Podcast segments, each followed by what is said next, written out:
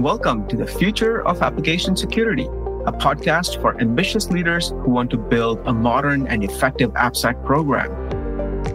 Doing application security right is really hard. And I'm going to help you build a better future of AppSec at your company by curating the lessons from the leaders. I'm your host, Harshal Parikh, CEO of Tromzo. And without further ado, let's get into it. Hello, everyone, and welcome back to the future of AppSec. On today's episode, we have with us Chaitanya Bhatt, who is the Director of Application Security at Credit Karma. Now, prior to Credit Karma, Chaitanya was leading product security teams at companies like eBay, Symantec, and Autodesk. So he's definitely spent a lot of time building AppSec programs. Chaitanya, welcome to the show. Thank you, Harshal. Thanks for having me. Chaitanya, we've talked a lot about the amazing things you've done in AppSec and ProdSec teams in your current company and before. Tell me a little bit about your journey. How did you come into this leadership role at Credit Karma, leading AppSec teams? What did you do before this? Sure, uh, Harshal. So I came to US for my master's. I did my master's in computer engineering with security specialization security has been always a fun thing to do uh, something that i was always passionate about writing some small scripts and some small hacky stuff back in india. And then i did my specialization started my career as a security analyst with Symantec and then slowly got to know more about the organization the industry where security fits in what's the importance of the cybersecurity. Um, my next role was with autodesk where I started getting into product security space, responsible for moving when Autodesk was moving away from CDs to 360 cloud world. So that's when I joined, got to learn a lot, and then uh, moved to eBay, one of the leading e-commerce sites where I got to get an even bigger exposure, where we built a lot more AppSec programs, more on the AppSec innovative stuffs that we did. And that was an excellent learning. And now I am acting as director of application security at Credit Karma where Fantastic. we are responsible for protecting member and partner data. That's amazing. I mean, th- those are definitely some of the best AppSec teams or security teams in general uh, in our industry. So now, when you think about AppSec or ProdSec within your organization, what is what is the mission of your team? How do you categorize as what AppSec team is responsible for? So here at, at CK, we are uh, as an AppSec, we're responsible for protecting member and partner data by fostering secure engineering practices throughout the development lifecycle. Right. So, what does that mean, though? Like in terms of engagement with the rest of the organization, do you work with you know the internal software development teams typically? Do you work with IT teams, or how does that look like? So, as I mentioned, the objective is to have secure products in the development pipeline. So, as an as an AppSec team, our responsibility is to engage with our developer community, our our engineering community at every stage of the software development lifecycle, and turn that into a secure software development lifecycle, such that right. secure applications are deployed. Yeah, fantastic. So now when you are tasked with something important like converting in software development lifecycle into a secure software development lifecycle I'm guessing it depends on how the engineering organization or development organization actually does their software development, right? So since we are adding security into their existing process, tell me a little bit about what their process looks like. Is it very waterfall? Is it very agile? A hybrid mix of it? What does that look like? If you if you can um, paint a picture. So most of the companies have already started moving towards agile the newer companies are running much faster. Something like CK has always been an agile, agile model because we still run in a startup culture where we we run faster and uh, we follow smaller scrums and uh, fully into agile model. Right. So is that you know several releases per day or several releases per week? Uh, you know several releases per month. How does that frequency look like? So we do have a velocity program to make sure the developers run faster, as fast as they can. Hmm. There have been teams who've been pushing changes every day. There have been teams who have been pushing changes a week. But overall, I, I, can, I can definitely say it ranges between day to a week, but a, a lot faster than the previous organizations right. I have been to. Yeah. And one of the fundamental problems that I see all the time is the engineering teams are moving faster and faster, which is kind of obvious uh, if you look around the most modern organizations. But security teams are really not well structured to cope up with it right so we, we're still uh, getting left on the sidelines of the engineering and development processes in a lot of cases so what was probably needed is for us security professionals to also transform our processes the way we do things to be more agile friendly. And that's where one of the topics on like how we engage with development teams how we engage with developers that part of the you know security process comes into the picture. Do you have any views on that engagement model between how appsec and development organizations should be or what works or what doesn't work in your opinion yeah, absolutely, Harshal. So the development world has been evolving ever since. Like different organizations have been following different models, the one that fits them best. Scaling application security is, is always going to be one of the bigger challenges with the faster moving development lifecycle. And this is where your engagement model becomes super, super important because, as I mentioned, some of my previous organizations had a ratio of one is to 100 one AppSec engineer for at least 100, 150 software developers. It's hard to scale or hard to match to that speed. And that's where your engagement model comes in and becomes your first stepping stone towards scaling your AppSec. Right. There are different perspectives around your engagement model, but something that I personally believe strongly into having a more embedded partnership model where we try and have our security application security engineers even though they are part of appsec but try to attend be a part of the engineering teams where they attend their scrums they attend their meetings they attend their planning sessions they attend the retrospection sessions and learn about the domain. We hire them as subject matter experts into some specific verticals of appsec but as they start working with the software engineering teams they become domain experts understanding the whole domain space. And at some point, AppSec moves away from being AppSec as consultation to AppSec as driver. Hmm. So this is very interesting to me. And when one of the very tactical challenges that we ran into in my previous life when we were implementing a similar model is we had this fantastic idea of let's have security champions in every team and also let's have AppSec team members who will attend these scrum meetings and retrospective meetings, right?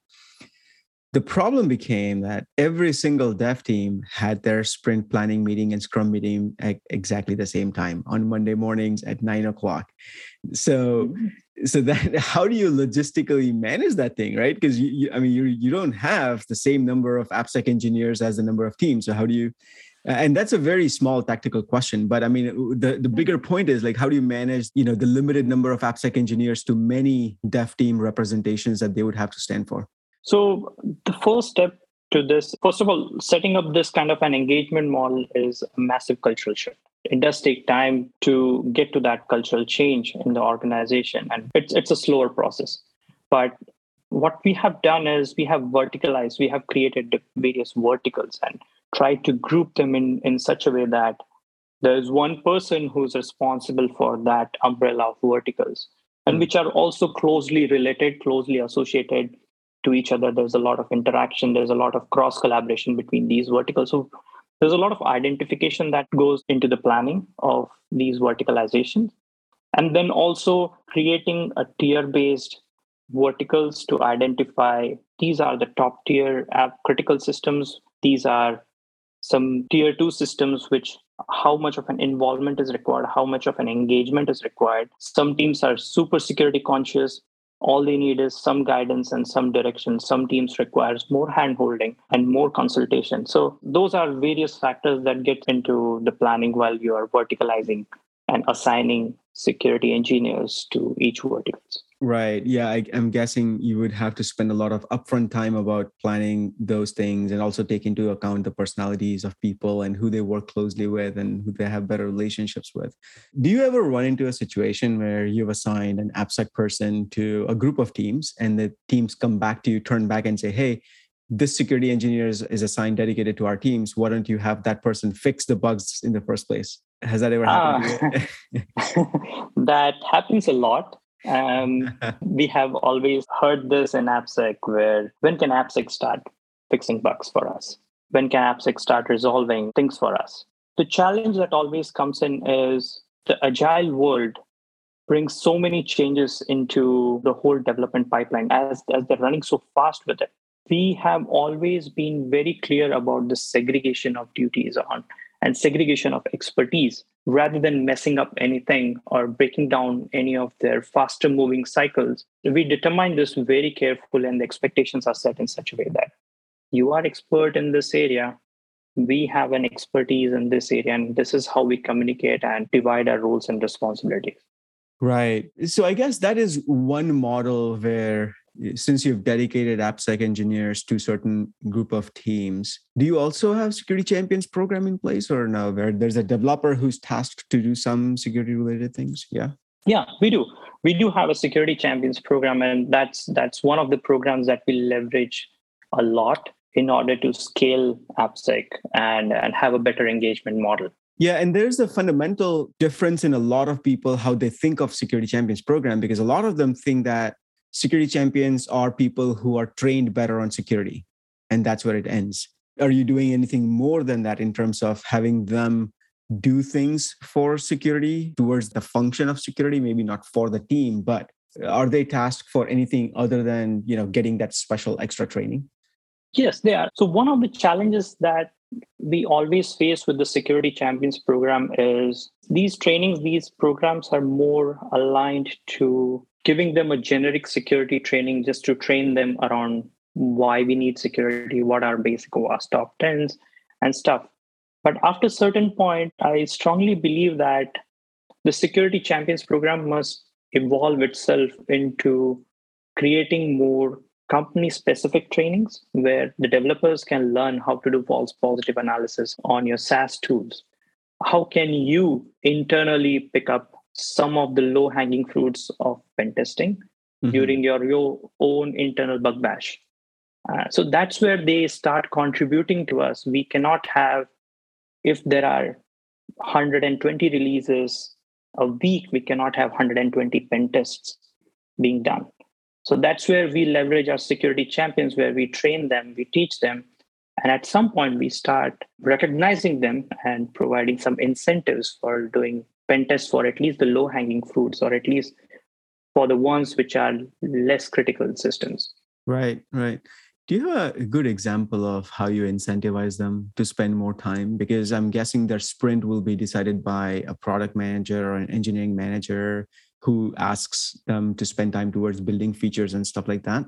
How do they get incentivized to spend time on security so here at CK, what we did is we have our own security champions portal where we track ranks and offer them points.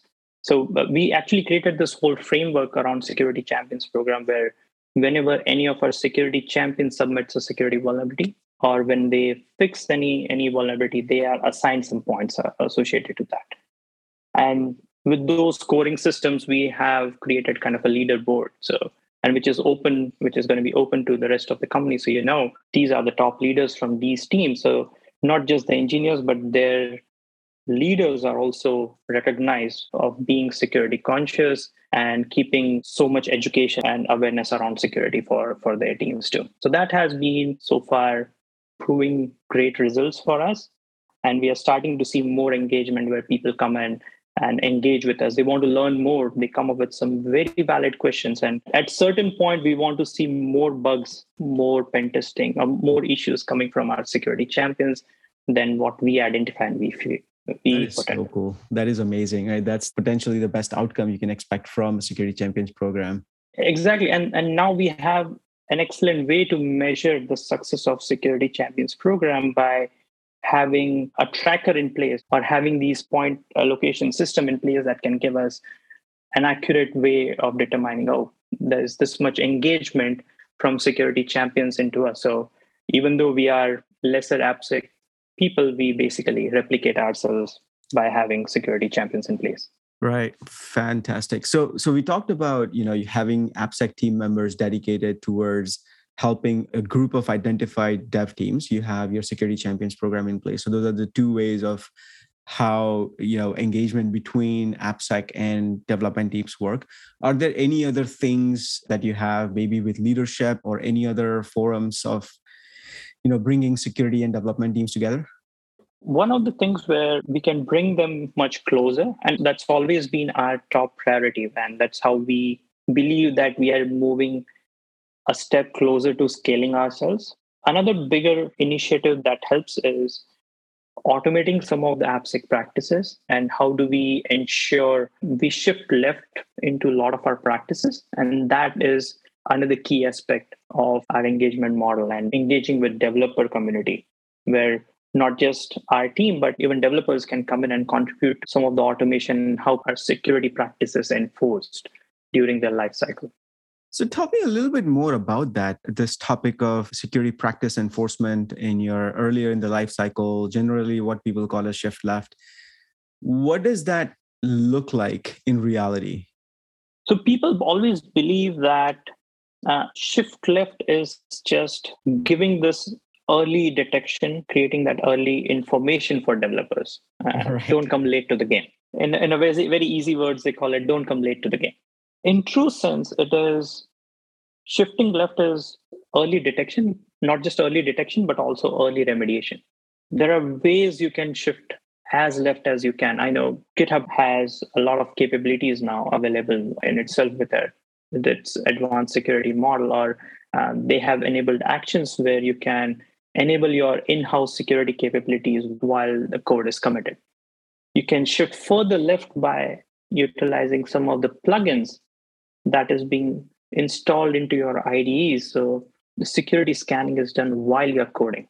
It's also more on the adoption of it because as you move left, there is a higher chance of getting less understanding and lesser visibility because of this whole agile world where I mentioned about more scrums, faster deployments, smaller changes. So it's hard to get the overall context of an application, and that could result into more false positives. Right. So you have to find that optimum place in the development lifecycle, and that varies organization to organization on how your CI/CD world looks like. Right. So there is there is this element of you know how do we actually implement controls realistically, and you you alluded to this earlier, which is most people tend to think of shift left as shifting scanning left or early detection rather but obviously that's not the end goal the goal being not just detect but also prevent things if possible or remediate as soon as possible right? So how do you get from you know just orchestrating a bunch of detection tools earlier in the life cycle to actually helping the developers write secure code actually enforcing or implementing controls implementation or standardization or whatever you want to call it paved roads guardrails whatever you want to call it? How do you actually implement those things? Give me a realistic example. As you do more reviews as as you move away from manual reviews to more of an automated scanning solution there's this terminology called security as code where you start verification validation at the code level.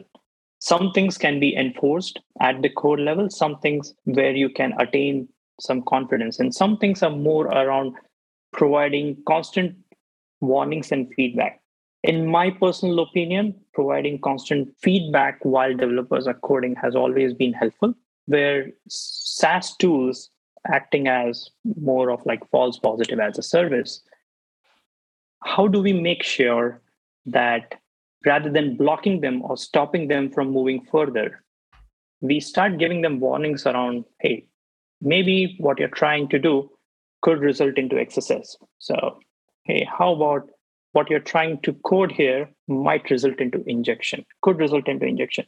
So giving them that warning, and as obviously, as I mentioned, we have some security standards and patterns that are being created. We have security champions in place that is constantly evolving and educating our developers. Giving them these kind of warnings while they code always helps them to ensure and to achieve that level of maturity and early heads up on this might be a vulnerability as you move forward in the development life cycle.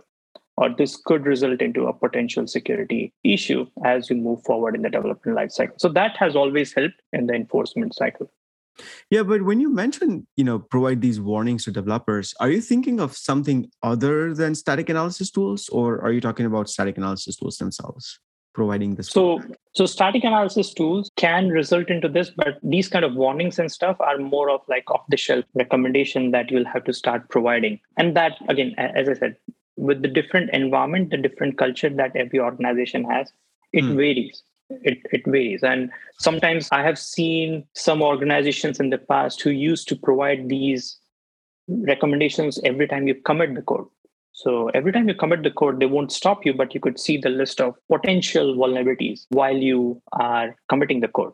Maybe before you push your code into production, you might be stopped or you might be asked to fix some of the criticals and stuff, but it's not that you were not aware of it. You were already informed about it based on the any policy violations or any standard practices that have not been followed early in the development lifecycle.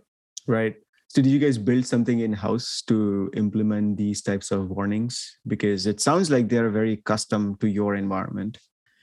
Correct. So, we have something in house built at CK, which we use to provide these kind of warnings. And for some of the security standards and practices where we have attained that confidence in detection model, we are slowly starting to enforce it at the code level too. Interesting. Yeah, because we had always struggled, and I see a lot of people struggle with this aspect of. I'll give you a very simple example that when developers are building their own Docker containers, you want to enforce a control that all of the images should be based on an approved image that's sourced and that's stored in your registry, in your organization's registry but uh, enforcing that control and monitoring for that control in in the pipeline itself it's kind of tricky. I mean it's not very simple to do that especially when the team that's thinking and building that control or interested in enforcing that control is a security team who potentially doesn't even have the visibility into all the different pipelines that the dev teams are working on. Yeah so i actually call this more of like a next gen devsecops. We already had a known terminology called DevSecOps, where people knew that security needs to start now working with ops team to to move away from that blocker mode to that facilitator mode where we start running at the same pace as developers. But the next gen DevSecOps is more around creating a horizontal layer of all the security vulnerabilities that you have been capturing during your life cycle. And at some point in your CI CD, creating various gates it could be during the image provisioning level. It could be during merging. It could be during adding some tags on the production. It could be just before you get into an experimentation mode. So this is how you engage in the whole pipeline where security is not just one step in the CI/CD pipeline, but acts as an horizontal pipeline where you might be reached out at various stages in the CI/CD where maybe at image provisioning level you need you just need details about your container scanning. Maybe at the at merging branches all you need is some static code details. Maybe at that before you get into experimentation mode you need details about dynamic scanning. Hmm. so this is how you create multiple gates where security is not just one step but it's a multiple step in the whole development lifecycle and deployment right right. Yeah that's interesting i mean i think that's where we need to go because without having those controls in place or those checkpoints in place it's really really difficult to not just get assurance of what is going through your pipeline but even helping the developers understand what is expected out of them because if you if you don't tell them at the right time at the right place within the ci pipeline they just don't know. I mean they're not going to go and read a 15 page pdf document you know understanding securities policies. They're not going to do it. Mm-hmm. so you have to communicate them in their language and they understand what is needed to pass the ci gates to pass the ci checks. So they get that. So if we integrate security at those checkpoints it becomes very native for them. Exactly. Yep now, there's also, I mean, I know you spent a lot of time around things like threat modeling and risk reviews and all of those things as well. So, those are traditionally very manual processes, very manual ways for AppSec teams to conduct assessments. Mm-hmm. Have you guys figured out any interesting ways to make it and adopt it to agile development practices? Yeah, absolutely. So back when I was working at eBay, we had developed our own security framework for threat modeling in agile world. And this was also one of the talks that I presented back in 2019 at one of the OWASP conferences on how every organization can move to that model where you can build your own framework, you can get into that level of automation. How can you do that? By a simple chatbot solution that could help you address at least low hanging 80% of the threat assessment and determine if that would require any further manual intervention. So you don't slow down development team if you feel they are doing everything. So you actually create a happy path for a secure design. And if they are following all the right practices, there is no reason to slow them down. Another benefit that comes in for the organizations who have a managed stack, who usually rely on their in house frameworks for the development, engaging more with the framework team to bake in those security requirements into the framework also helps in reducing that manual threat modeling steps. Because now if you see security by code is all all that it's going to look for if you have turned off any of those security protections. If you haven't there's no reason to slow you down and bring you for a two week long review process Right.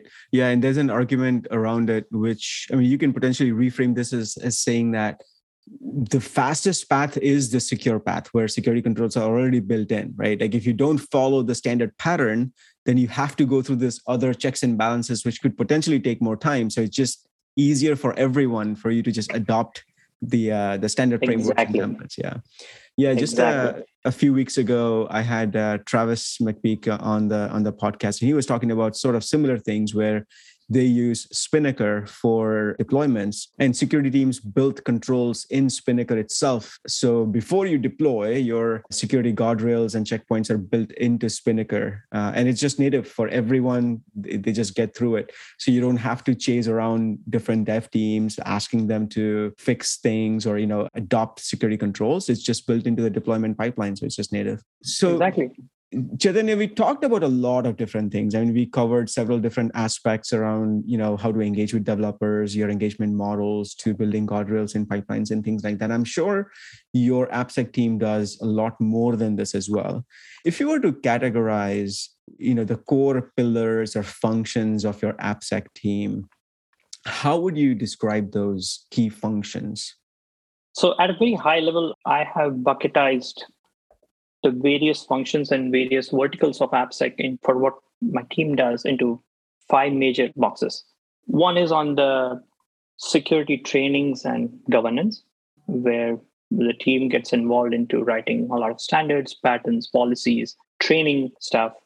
There's more on the consultation piece where we do a lot of design reviews, uh, stuff. There's code security. This is where our major focus has been because end of the day, a lot of these standards policies are being enforced or at least validated. All the design review recommendations are being validated at the code level.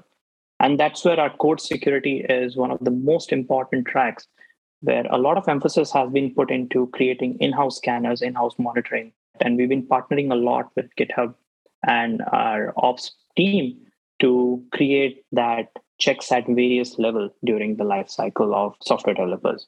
And then we have uh, dynamic security, which is more focused around dynamic scanning and making sure runtime pen testing and all those things are done internally. And the last box is around the runtime security, which focus on into real-time detection and something which is more identified post deployment is done.